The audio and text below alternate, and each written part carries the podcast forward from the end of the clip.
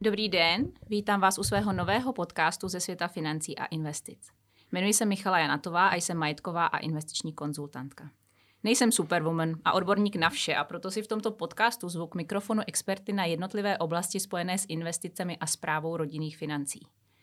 Mým dnešním hostem a vlastně prvním hostem tohoto podcastu je Radomír Eliáš. Původem programátor, ale také finanční poradce a trader. V roce 2011 objevil Bitcoin a od roku 2015 spojil s kryptoměnami svou kariéru. Založil vlastní startup Arek Future a i nadále se pohyboval ve světě technologických startupů.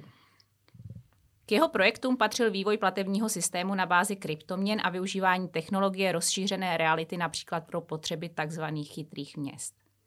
V současnosti se věnuje především konzultační činnosti v oblasti kryptoměn a také vzdělávání a osvětě. Spolupracuje například se startupem Tatum, který se letos stal celoevropským vítězem soutěže Startup World Cup. Asi už je vám jasné, že se dneska budeme povídat o kryptoměnách a o všem, co s tímto populárním tématem souvisí. K tomuhle rozhovoru jsem pozvala právě Radomíra především proto, že je jedním z mála skalních fanoušků Bitcoinu a dalších kryptoměn, který často a velmi důrazně upozorňuje na rizika s investováním do kryptoměn spojená. A snaží se upozorňovat na velké množství podvodů, jejichž účelem je zneužití popularity kryptoměn pouze k vylákání peněz důvěřivcům. Ahoj Radku, vítám tě a děkuji, že jsi přijal pozvání do studia. Děkuji za pozvání. Uh, moje první otázka, uh, ty jsi vlastně původně programátor, ale hmm. také, jak jsem zmiňovala na začátku, i finanční poradce uh, jsi byl. Proto by mě zajímalo, co tě vlastně ke kryptoměnám přitáhlo. Bylo to spíš ten IT aspekt, anebo to byl spíš ten finanční aspekt? Uh, oboje. A ještě tam chybí taková, taková linka konspiračních teorií, řekněme. Protože v roce 2011, když jsem se dozvěděl o Bitcoinu, tak mi to řekl kamarád, který je konspirační teoretik. Já jsem mu řekl, že to je blbost. On mi řekl, jsi programátor, tak si sedí na zadek a přečti si white paper. A ten jsem přečetl, na ten zadek jsem si sedl po druhý, když jsem to přečetl po několikátý a, a doptal se kamarádu na nějakou vyšší matematiku a tady tyhle ty věci a dostudoval si ekonomické věci, o kterých se ve white paperu píše. A No a v té době už jsem se mm, snažil věnovat nějakým způsobem a financím. A si myslím, začal na ZFP a potom Maxa a tak dál. A no na, nakonec prostě Bitcoin mi ukázal ten pro mě správný směr, takže takhle to nějak jako vzniklo. Byl jsi třeba fanouškem eh, jakoby kryptografie, š, uh, šifer? Mm, jo, to jo. Já mám rád uh, nějaký šifry a tak dále, takže jako, jako dítě jsem se tím jako poměrně dobře bavil.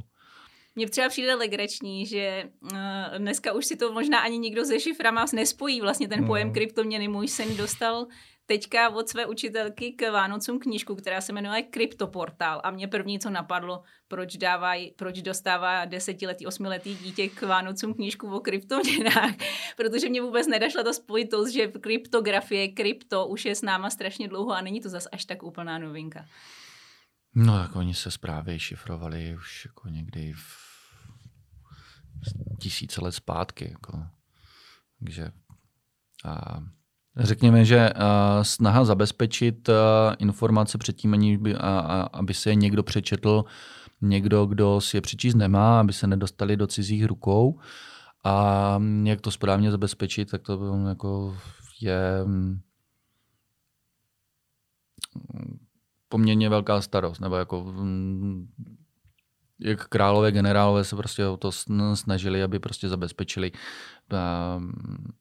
strategické informace, přesun vojsk, cokoliv, no, o čem se můžeme bavit. Takže. Jsou teda kryptoměny výsledkem spíš jak, uh, nějaké revoluce, anebo je to evoluce uh, využití technologických, uh, technologických novinek k tomu, co už se, jak, jak jsi říkal, o co už se snažíme strašně dlouho? Přemýšlím nad tím. Bitcoin jako takový je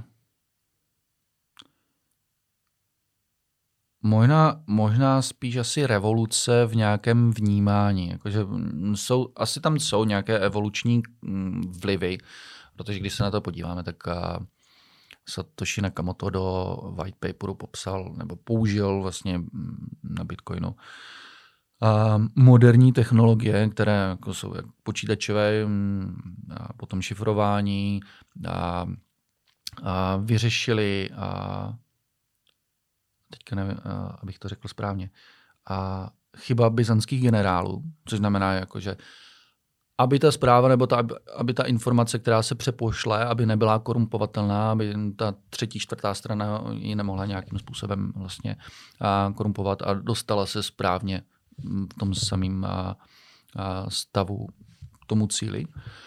A, no a tak, takže pro mě je to určitým způsobem evoluce a využití prostě věcí, které už jsme věděli, znali, o kterých se přemýšlelo a jenom k tomu nebyly nějaký technologický nástroje, což vlastně řeší třeba ta bitcoinová síť, která je decentralizovaná, distribuovaná a, a nezávislá. A všichni těžaři se snaží, všichni v uvozovkách, ale řekněme, že všichni se snaží o to, aby mm, aby ten Bitcoin byl bezpečný. No a potom jsou tady další kryptoměny, které už jsou spíš bych řekl jakoby revolucí nebo evolucí z toho Bitcoinu, jako mm, hyperevolucí možná, mě tak jako napadlo. A kdy už se dostáváme k Ethereum, ke smart kontraktům, které ještě do nenávna byly takovou jako takovým snem a, a dneska už se bavíme o metaverzích a, a virtuálních světech postavených na blockchainu a herních světech postavených na blockchainu a tak dál. Takže já si myslím, že jsou jako v kryptoměnách jsou ty jak evoluce, tak revoluce, protože to, co teďka přichází, určitě změní naši společnost a mění to naši společnost. No, vlastně Dominik Stroukal teďka se někde vyjádřil v nějakým podcastu, že jsme vlastně zabili spoření a že vlastně teďka je, jak to přesně říkal, a, že prostě pro někoho je jako ten Bitcoin asi jedna z možností, jak opravdu dosáhnout toho, aby ty peníze prostě byly nějakým způsobem jako zúročený. A, takže tak. Jsou, já jsem taky četla ten článek zrovna a on eh, taky mluvil o tom, že vlastně lidi jsou nucený do, do investování, i když jakoby vůbec mm, investovat nechtějí tím ano. způsobem. Jo. A to mě jako přivádí vlastně k, eh, eh, k další otázce. Ty si taky v jednom rozhovoru, který jsem s tebou četla, zmiňoval ten white paper, už si o tom mluvil, a říkal si, že první věc, kterou by měl začátečník, když se chce pustit do kryptoměn, uh, udělat, je přečíst si white mm. paper. A uh, já se přiznám, že jsem přesvědčena o tom, že většina lidí, kteří buď už investují hmm. do Bitcoinu, anebo mají to v plánu, tak nejenom, že uh, ten white paper nečetli, což já jsem třeba taky nečetla, ale já do toho taky neinvestuju, ale, ale uh, ani nevědí, co to je. Uh, řekl bys mi na začátek teda, a lidem, kteří uh, ani netuší, co ten white paper vlastně znamená, co je white paper, co je jeho účelem. Tak uh, plný název white paperu je a teďka, abych to řekl správně, a Bitcoin Peer-to-Peer Electronic Cash. White paper Bitcoin Peer-to-Peer Electronic Cash.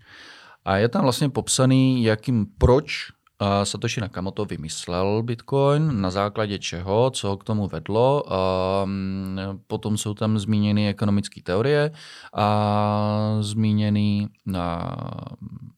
IT věci, popsaný, popsaný mm, proof of work, vlastně ten mechanismus, jakým se Bitcoin uvolňuje, jak funguje, jak se těží, všechno tohle, toto.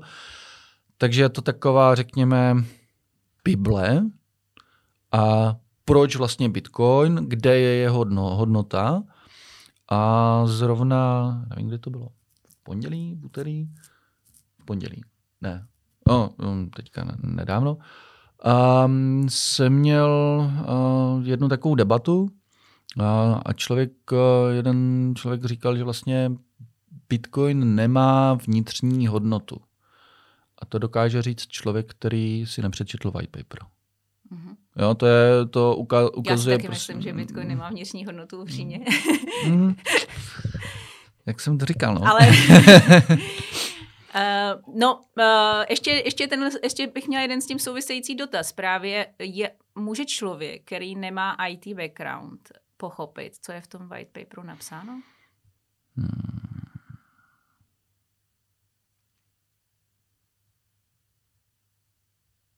Asi může.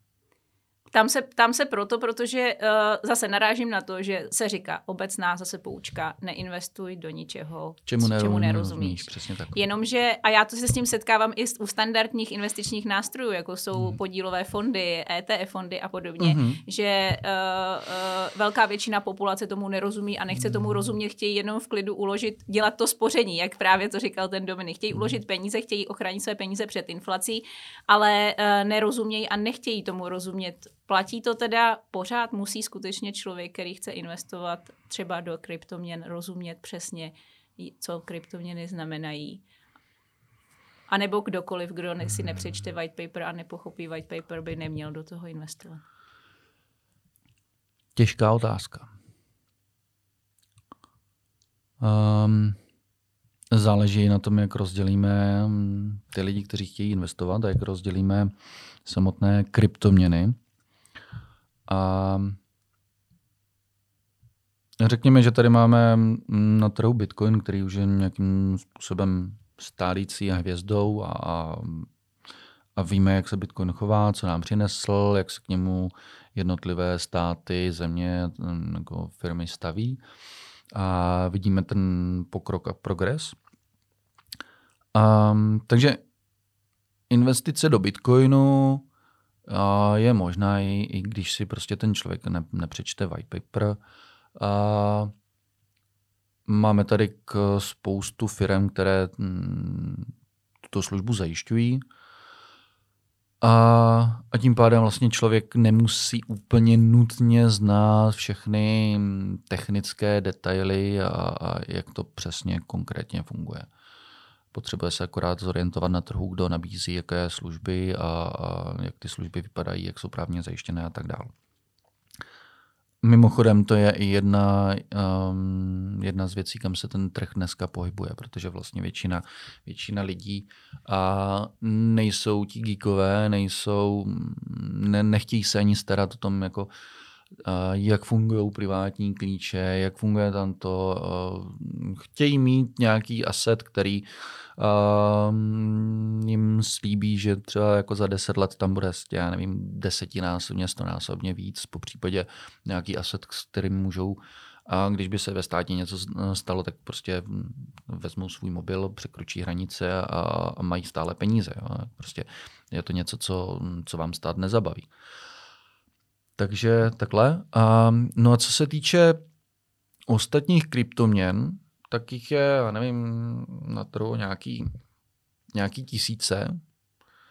K tomu započítáme nějaké, nějaké tokeny, které prostě s, jako, jako napíšem třeba do, tab, do Tatumu nebo napíšem někomu prostě tady pár programátorů a já nevím, za 14 dní máte token. Um, takže potom uh, u těch projektů um, nezáleží ani na samotné tokenizaci, ale na tom, jak ten projekt je naplánovaný, jakým způsob, kdo je ve vedení, jakou má roadmapu, jak, uh, jaký má cíle, plány jo, a začínáme se bavit prostě o, o klasickém projektu a jeho valuaci a, a prostě proč by měl mít takovou hodnotu nebo jako na co vybírá peníze a tak dále. Jo. No a pak se můžeme dostat k tomu, že, že na trhu jsou i prostě různý skemy, a který slibují prostě tisícinásobný zhodnocení za 30 dní. A používají velmi hezký marketing a manipulaci a tak dál a, a prostě a tady už je ten problém, protože když si člověk nepřečte white paper, tak neví, jak rozpoznat scam od jenom zajímavého projektu, který, uh, který neměl třeba ten tak na branku nebo správnou, správnou exekutivu, od kryptoměny, která má potenciál a mohla by něco dokázat. Nebo, jo? Takže tady už je potom potřeba rozlišovat ty projekty na několika úrovních. Mhm. Pojďme se vrátit úplně vlastně uh, k tomu základu. Uh, co to vlastně nebo co to vlastně kryptoměna je, nebo kryptoměny obecně, nebo jestli se to dá nějak jakoby rozlešit, podle, jestli se to i liší podle různých typů kryptoměn. Když se podívám na různé diskuze kryptoměnových nadšenců, tak bych je asi rozdělila do tří skupin podle toho, co oni preferují. Mm-hmm. Buď je to, uh, někteří tom vidí měnu v tom původním významu slova, tedy prostředek směny, jiní zase uchovatel hodnoty, jako je třeba zlato nebo umělecké předměty. A někdo je považuje za, to si teďka zmínil s tím tokenama, trošičku za klasickou investici ala, ala startup. Co, co jsou pro tebe kryptoměny? Uh, záleží na, na, na druhu té kryptoměny. Jo? Takže zase půjdeme půjdem do hloubky. Já je rozděluju na na tři generace. První generace je Bitcoin a kryptoměny, které vznikly, řekněme, okolo Bitcoinu, inspirované. A takže tam je i třeba jako Monero, Zcash a tak dál, Litecoin. A druhá generace už jsou smart coiny, smart chainy, což znamená třeba Ethereum. A třetí už jsou opravdu třeba IOTA, která ani nepoužívá blockchain, je to nějaký Tangle, a je právě použitelná pro smart cities, industry a Volkswagen s ní, s ní mm, pracuje a myslím, že IOTA má nějak, nějaký projekty tady jako v České republice, v energetice a tak dále. Takže to jako uh, já je rozdělu podle použití a teďka už se můžeme začít zase bavit o té ekonomické říkám to správně, ekonomické stránce. Hm. A, takže já třeba Bitcoin vnímám jako měnu, mladou měnu, stále to velmi volatilní na měnu, nicméně víme, proč to je volatilní, že ten trh je malý, že jako teprve začínáme, že teprve a přichází ta adopce, ta, to, co se teprve jako teprve teprve teďka začne ten správný bullrun. A no a pak tady můžeme mít projekty, já nevím, třeba jako jak jsem říkal, Ethereum a Cardano, Polkadot, já nevím, prostě další. A který už jsou podle mě více, více jako nějaká komodita protože vlastně na tom blockchainu a na Etheru už běží nějaké, a, nějaké virtuální světy, takže se vlastně za Ethereum dá, dá kupovat, můžu si tam nakoupit prostě nějaký virtuální pozemek a začít tam stavět baráky, tam vlastně mm, pak to prodat, nevím, spustit tam nějakou marketingovou kampaň, prostě cokoliv. No a potom, když se bavíme o té tokenizaci, tak ano, to už se blížíme zase zpátky víc k té mm, ke klasické burze, k, k ceným papírům, k akcím jako takovým. A tam zase záleží na tom business plánu, na tom týmu a tak dále. Pojďme to vzít postupně. Nejdřív bit, tedy ten bitcoin jako měna. A proti, proti tomu hovoří uh, používat jakoby masivně Bitcoin jako měnu nebo jako ten prostředek směny. Uh, mluví především jeho vysoká volatilita. Asi málo kdo chce akceptovat to, že dostane výplatu a uh, každý měsíc prostě úplně jinou, jednou desetinovou, mm. pak uh, zase o 200% navýšenou. A co by se muselo stát, aby tohle se změnilo, aby se ten Bitcoin začal uh, masivně, uh, masivně využívat jako měna. Ještě k tomu možná dodám jakoby jednu další otázku, která s tím souvisí, že uh, dneska už asi nikdo si nemyslí, že klasické jako měny, to, co mu se říká fiat měny, mají nějakou, jako sami o sobě nějakou hodnotu. Uh, stejně jako si to třeba já nemyslím o toho bitcoinu. Ale prostě jsou to papírky, Eh, který se dají jakoby spálit a nemají vůbec žádnou hodnotu, ale tu hodnotu jim dodává právě ten stát, který ty bankovky vydává. A uh, proto třeba uh, nejhodnotnější fiat měnou je pořád americký dolar, protože uh, Spojené státy mají pořád vel, obrovskou důvěru celého světa. Uh, na rozdíl, a přestože je to stejný papírek, který vydá třeba Zimbabwe, ale uh, ten papír, uh, který vydá Zimbabwe, mm. je naprosto bezcený. A eh, v této souvislosti, eh, kdo vlastně by dodával tu důvěryhodnost tomu, nebo může dodávat tu důvěryhodnost tomu Bitcoinu? Jsou lidi schopní uvěřit nějaké decentralizované síti v tomhletom, v tomhletom směru? Um, je to poměrně komplexní, komplexní otázka. otázka, přesně tak. A já začnu tím, že my vlastně oba dva musíme vystoupit z naše nějaké komfortní zóny bubliny, protože stále se různě jako potkávám s lidmi, kteří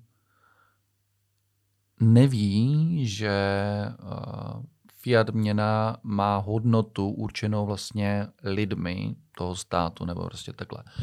A už je to lepší, ale ta finanční gramotnost v České republice v tomto, v tomto případě je jako fakt jako mizerná. Um, takže jsou tady lidé, kteří si myslí, že stále je česká koruna podložená zlatem a já nevím, kde co všechno a tak dále. Vlastně si ani, ani, ani, ani neuvědomují, že už je to jenom podložený důvěrou. A v okamžiku, kdy si lidi uvědomí toto, um, tak je to tak jsme zase blíž k tomu, aby pochopili, že vlastně i ten Bitcoin je podložený tou důvěrou. A, a když se podíváme na graf eh, adapce Bitcoinu, tak si to lidé uvědomují, uvědomují si mm, benefity Bitcoinu a chtějí ho používat. A, takže takto. A co byla ta druhá část té otázky? Eh, no vlastně si, já myslím, že si odpověděl, on to spolu s tím souvislo, jakoby co by se muselo stát původně, eh, aby, aby se to změnilo. Ty tvrdí, mm. že už se to mm. mění, takže, takže myslím, že si mi jako odpověděl.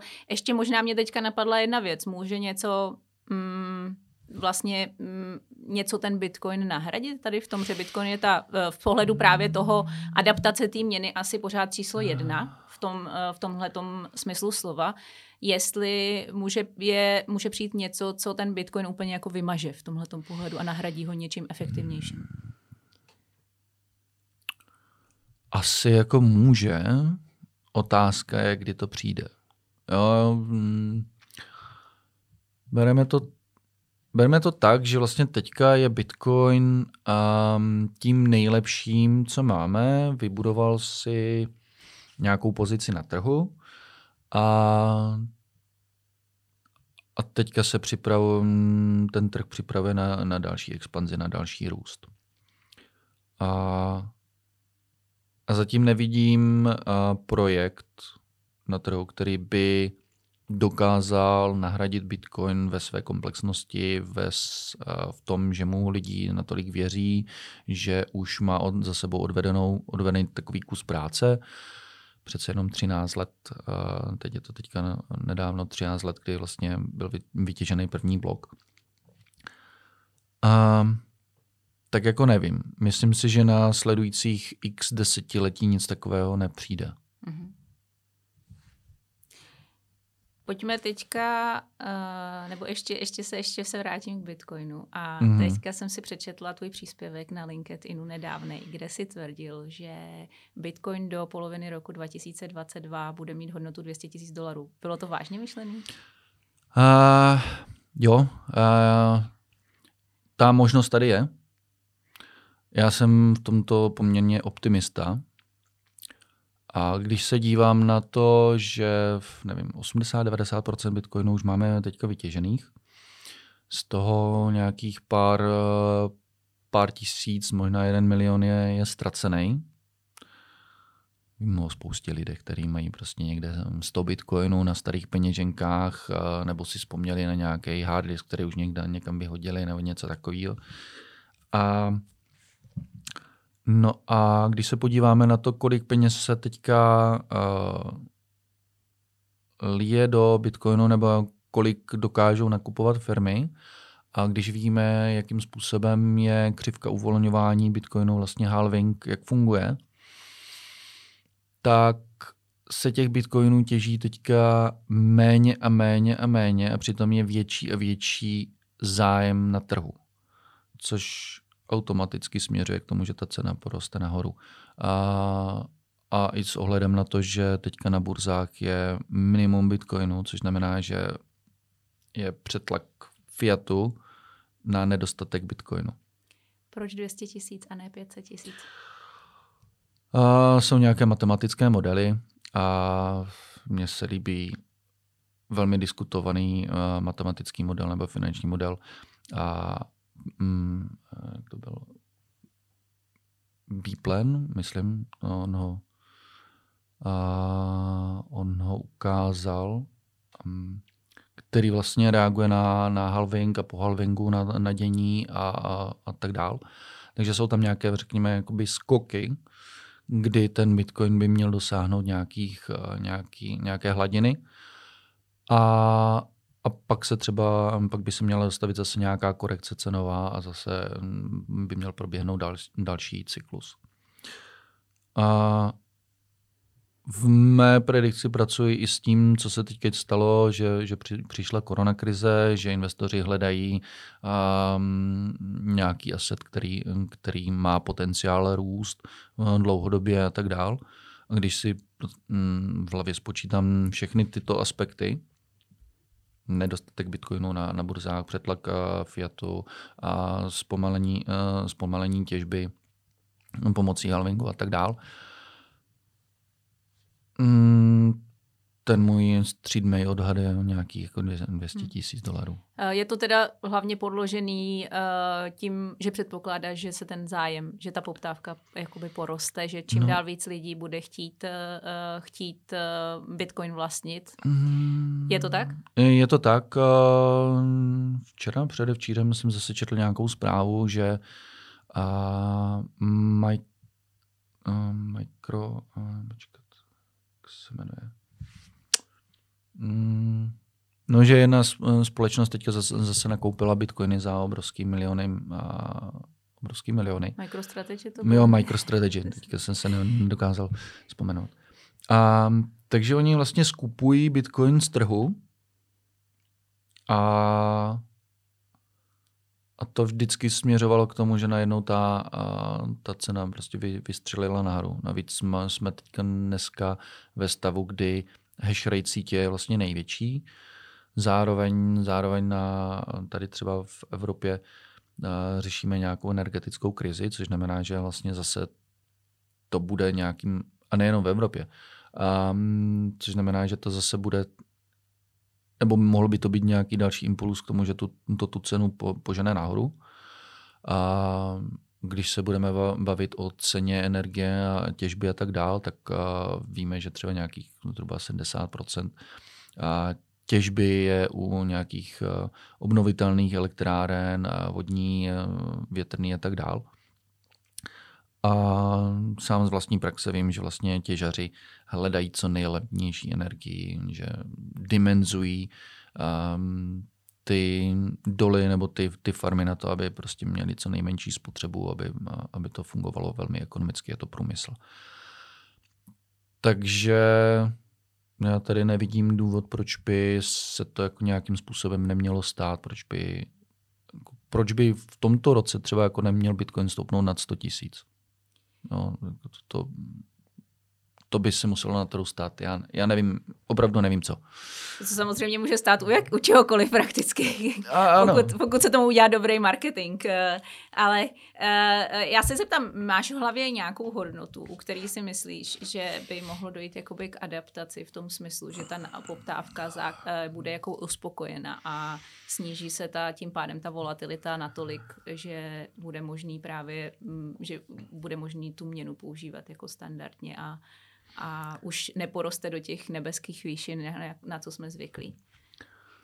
Uh, nemám žádnou hodnotu a to jenom z to čistě z matematického důvodu, mm, kdy víme, že řekněme nějakých 5, 5% máme adopci teďka. No, 5% lidí celosvětově a vlastní nějaký bitcoin nebo nějakou kryptoměnu. Což znamená, že v okamžiku, kdy těch zbývajících, i kdyby to bylo 10%, takže řekněme zbývajících 90% lidí začne se dotazovat prostě po bitcoinu, kryptoměnách a tak dál. A tak ta jeho hodnota musí vyrůst jako násobně. Já jako nejsem schopný tady jako předpovědět jakou cenu bude mít Bitcoin v okamžiku, kdy, kdy jeho adopce bude 50%. A patříš k těm, který jsou toho názoru, že se nemůže stát, že uh, ta hodnota, že se stane zcela bezceným? Hmm.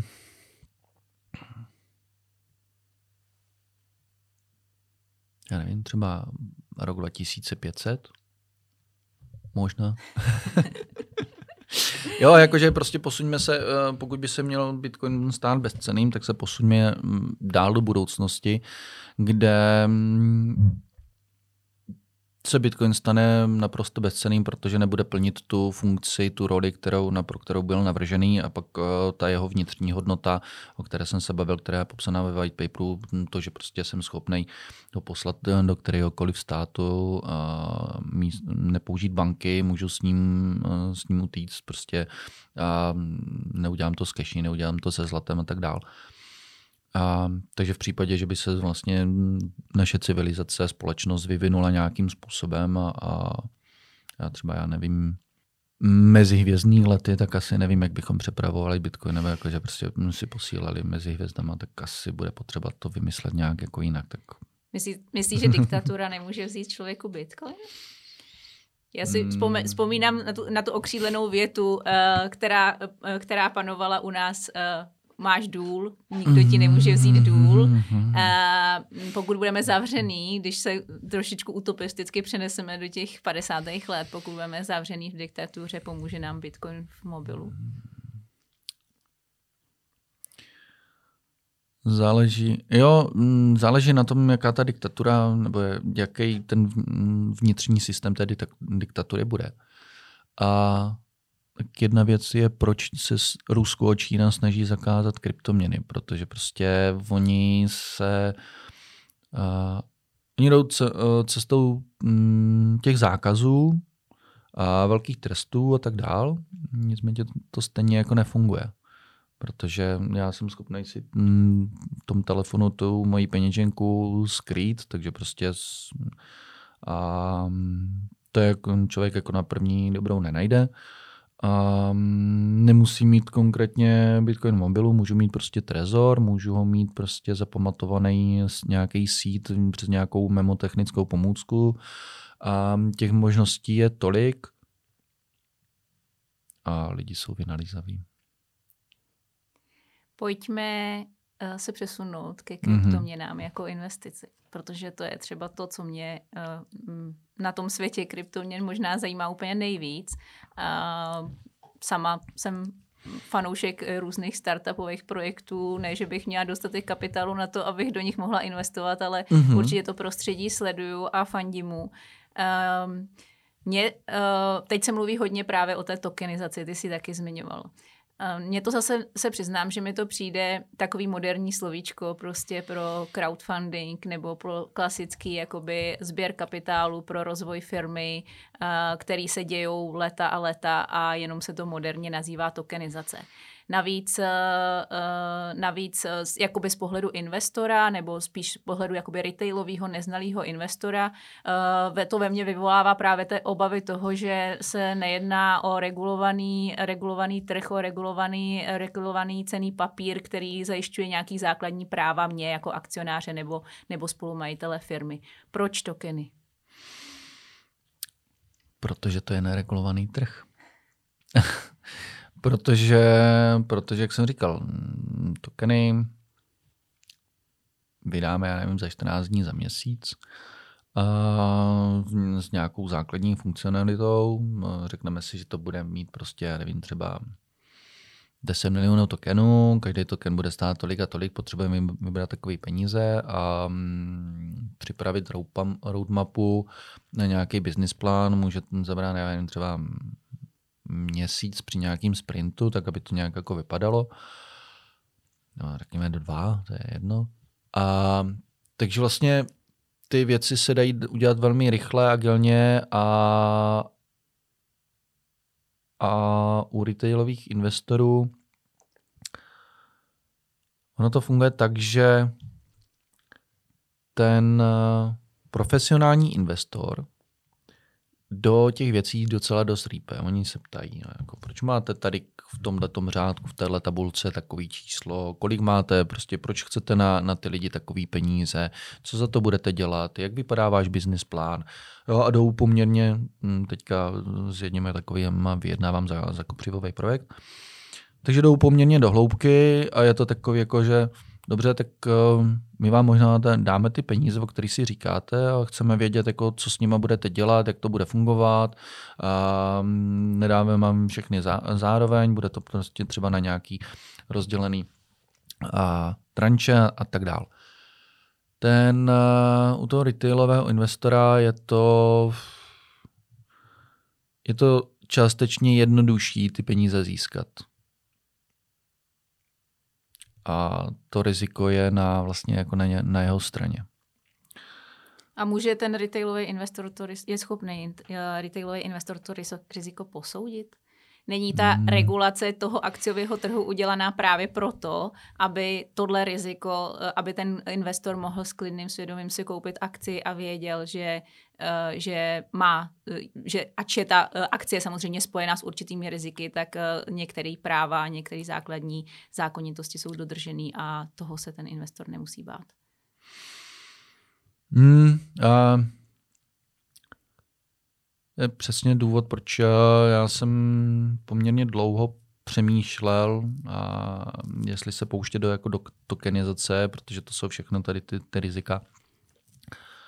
A potom vlastně, když se ten a, obor rozjel tak, takovým způsobem, jakým se rozjel, tak a, třeba pro, pro mě a to dává jako možnost s tím, že jako my můžeme vydat tokeny a o ty tokeny mají zájem i, i profesionální investoři, protože prostě je to pro ně zajímavý. Zároveň nám to dává i nějakou možnost marketingu, protože přes ten token, přes tu tokenizaci my se dostaneme k těm, těm retailovým investorům, kteří jsou vlastně v konečném důsledku ti lidi, o který, o který usilujeme, protože budou kupovat naše produkty. A, a dává mi to vlastně možnost vybalancovat ten, to jednání mezi profesionálními investorama, retailovými investorama, protože mě jde, já potřebuji rajznout peníze tady a teďka nějakým způsobem, mám nějaký plán, potřebuji ho dodržet a tak dál a nemůžu si dovolit protahovat jednání s investorama nějakým, z nějakého důvodu. A co se týče té nebezpečnosti, nebo tady, tady tohleto, tak na to existují nějaké smlouvy, třeba smlouva od, o předprodej tokenů, takže, se, takže normálně vyhotovená právníkem. A všechny materiály, které startup, který jako dělá tokenizaci, pověsí na své webové stránky, tak jsou právně závazné. Je to veřejný příslip.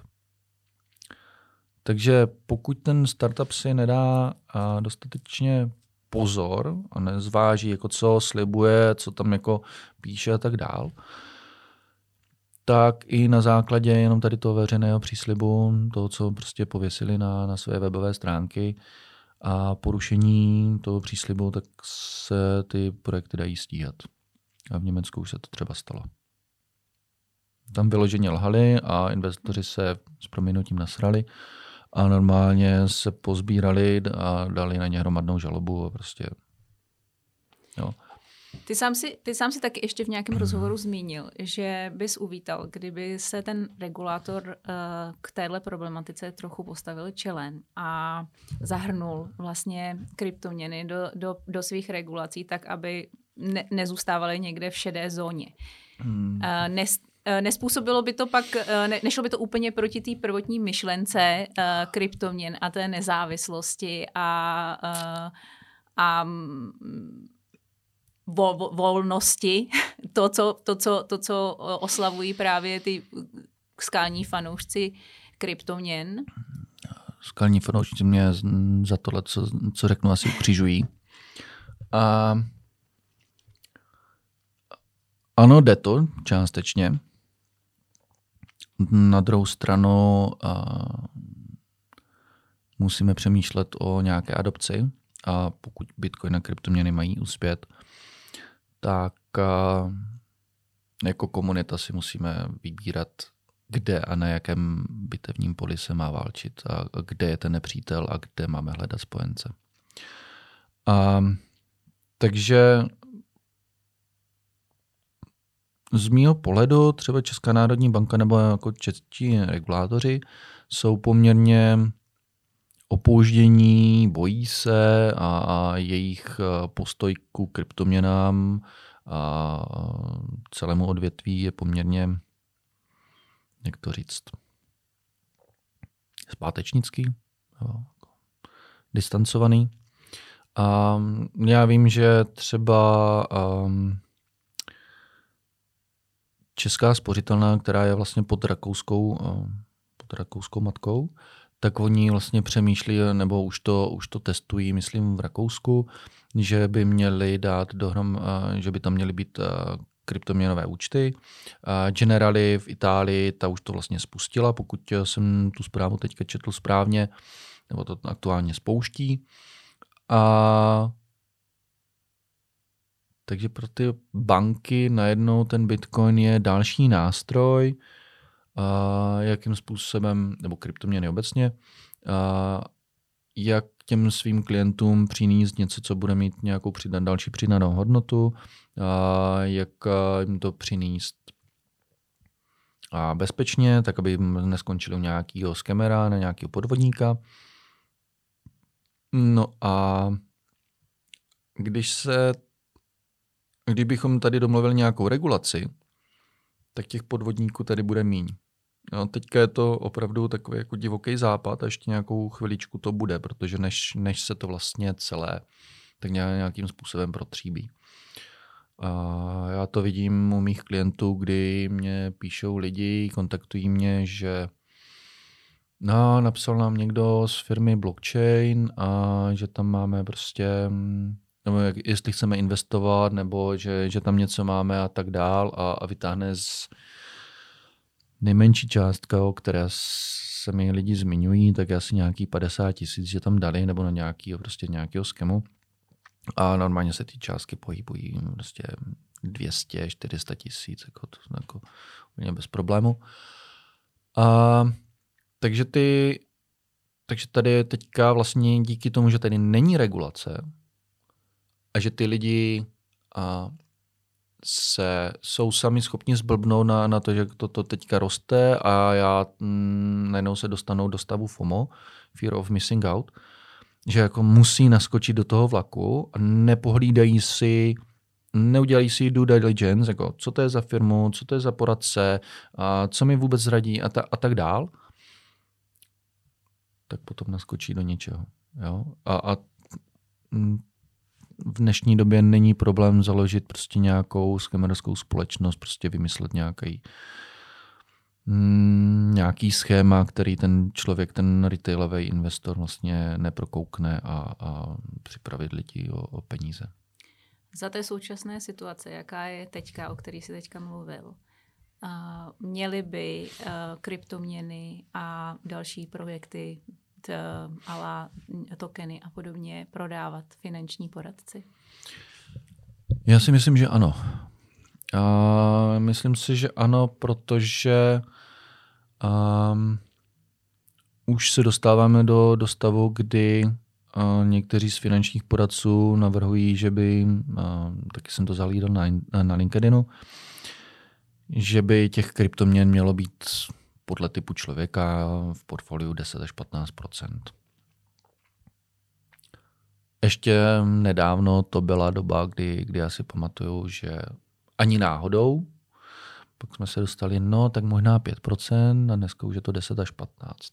To je ten vývoj, který já si za, za těch x let uh, pamatuju, jak, jak, se to, jak se to hýbe. No a druhá věc je ta, že ten finanční poradce má přehled o tom, jaká, jaký je stav té rodiny, ten, ten, finan, ten finanční stav.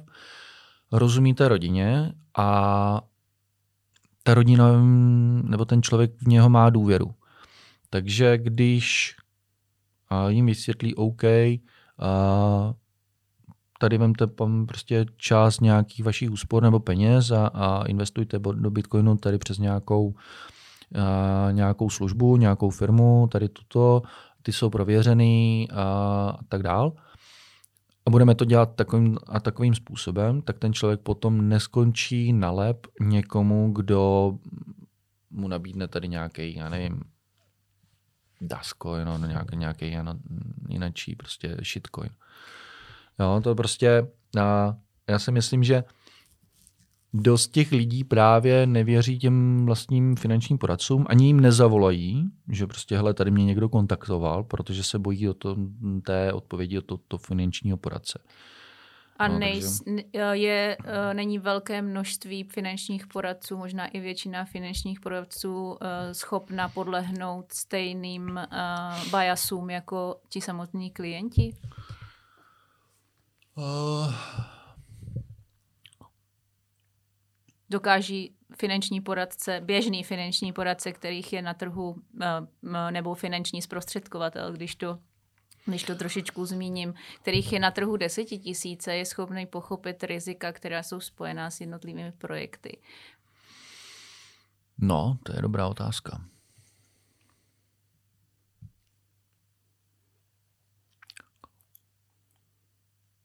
Záleží asi na kvalitě finančního poradce. Jako, mm,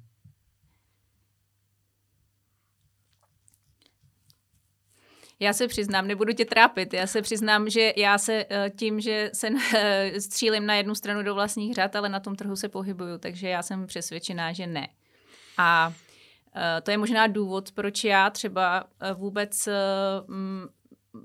bez ohledu na můj osobní názor na jednotlivé jakoby projekty, na jednotlivé věci, tak já uh, ve své odpovědnosti nejsem schopná a ochotná přijmout odpovědnost za jakýkoliv neregulovaný produkt. Ať už je to kryptoměna, ať už je to zlato, ať už, je to, ať už jsou to nějaký i startupy, uh, hmm. nebo, nebo jak různé crowdfundingové projekty, i když mi přijdou zajímavé, tak, eh, tak si nevezmu na zodpovědnost, že něco takového klientům doporučím, pokud zatím nestojí, uh, nestojí ten Regulace. regulátor, hmm. na kterýho, a je to, jak přiznám se, že je to trošku alibismus v tom, v tom jakoby měru, že já, pokud, ten, pokud to je něco, co, uh, co schválí regulátor, já znám rizika díky tomu, že regulátor dohlíží na to, aby ty rizika byly známý, byly popsaný a tak dále, tak ten okamžik já tu odpovědnost tak trochu hážu na toho regulátora. A, uh, a to je vlastně ten důvod, proč, proč si jakoby zjednodušují cestu, protože ta odpovědnost vůči penězům, klientům, pokud ten člověk je tak mentálně nastavený, je obrovská a, uh, a ta gramotnost finanční jakoby velkého množství finančních poradců nedosahuje t- takové úrovně, aby byli schopní posoudit ty projekty. A to nejsem ani, si věřím, že, že ta moje odbornost je na poměrně vysoké výši, ale ani já si v tomhle nevěřím úplně stoprocentně, že bych toho byla schopna. No tak to, to, to se teď vlastně dostáváme k tomu, že uh, oba dva máme rozdílné bubliny okolo sebe, protože já znám některé finanční poradce, kteří a se ke kryptoměnám dostali poměrně brzo k Bitcoinu, přečetli si white paper, ty diskuze s nimi jsou velmi zajímavé. Uh, někdy máme rozdílné názory, někdy, někdy podobné nebo stejné. A, a pak vidím, že jsou někteří finanční poradci, kteří prostě nepochopili kryptoměny Bitcoin vůbec, ani si nepřečetli white paper a pak přijdou prostě na nějakou sociální sítě, začnou tam něco kritizovat nebo takhle.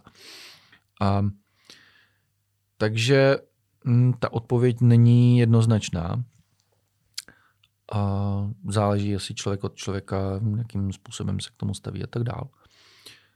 S hodou okolností mě to přivedlo vlastně na, k tomu, že já jsem připravil, nebo připravuju workshop, trénink pro obchodníky, pro finanční poradce, jak se vlastně orientovat v oblasti kryptoměn, jak poznat scam, co, jaký prakticky se používají, proč, jak funguje blockchain, jak fungují různé generace kryptoměn, um, tokenizace a tak dál.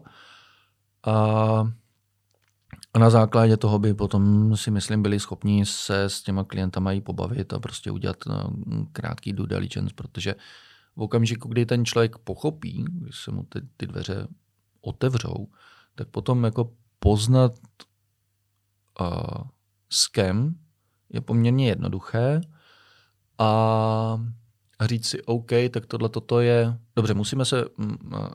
Ještě bych měl asi upozornit to, že se stále bavíme o rizikovém kapitálu, že prostě hm, ve startupech se bavíme o tom, že 90% startupů vlastně neuspěje, nedostane se ani k, nějaké monetizaci, k, k jednání s investorama. I když se dostanou, tak potom jako 90% startupů zase nepřežije tady první 3-4 roky. A, takže ta matematika je poměrně brutální a u těch kryptoměn bych řekl, že to bude tak jako 99% a dalších 99%. 9%, jo. A takže tam už se potom musíme bavit o nějakým pot, nějakém potenciálu, spíš jako přemýšlení, podobné přemýšlení, řekněme, u, jaké je u akcí. Já si říkám, OK, je to asi jako dobrý projekt, dává to smysl, ten tým by a ten tým vypadá v pořádku a prezentují výsledky pravidelně tak, jak slíbili mm, a tak dál, tak tam asi prostě pár peněz můžu dát. A, takže je to i o tom přemýšlení, rozložení portfolia a tak dál. A, málo kdy se vyplatí, že prostě člověk vezme životní úspory, prodá barák po babičce vrazí to do kryptoměn. Já se setkávám poměrně častým modelem. Uh, modelem u, u, u nových klientů nebo u, u klientů, u lidí, kteří se za mnou přijdou poradit. Uh, velký mají kombinaci velkého množství peněz na spořícím účtu a malé množství kryptoměn. A nic mezi tím. No. Co si o tomhle modelu myslíš? Já se teďka usmívám. to je vtipný. Um, já, já, já upřímně nevím, co si o tomhle modelu má myslet. Jako proč mít velké množství uh, peněz na spořícím účtu, který generuje kolik dneska? Kolik generuje spořák za rok? Teď už dokonce některý 3%. no, 3%. Kolik máme inflaci? Bavíme se o, nevím, deseti, osmi, osmi, osmi no. minimálně. A tak super, takže prostě, takže když by to bylo tak jenom, já nevím, hm, 5%, minus 5% každý rok na spořáku, na výborný rozhodnutí. A tak já důvod, nevím, já tomu jako prostě tak ten důvod, proč to ty lidi takhle mají, není jako ten, že by tam ty peníze na tom spořáku chtěli mít, ale že se bojí uh, investovat do nějakých uh, jiných investičních nástrojů. A mě na tom udivuje to, že se bojí investovat do jiných uh, investičních nástrojů, ale nebojí se investovat do těch kryptoměn. Ah. Že ty kryptoměny jim přijdou jakoby bližší než třeba akcie, dluhopisy a jiné standardní investi- nemovitosti a jiné standardní investiční nástroje. OK, já nemám žádný standardní investiční nástroj, já mám jenom kryptoměny. A, a zase nemám peníze na, na spořícím účtě, takže. A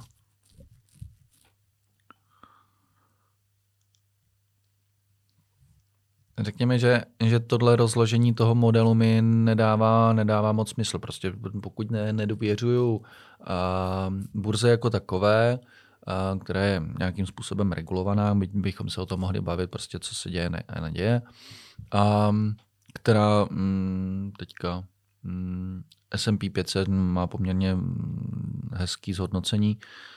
A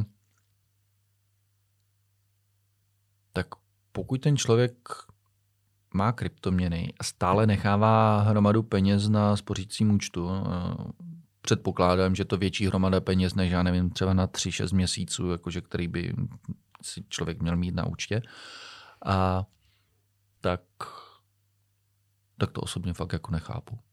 Jo, nedá, nerozumím tomu, jako proč. Nevím. Radku, skoro hodina uběhla, a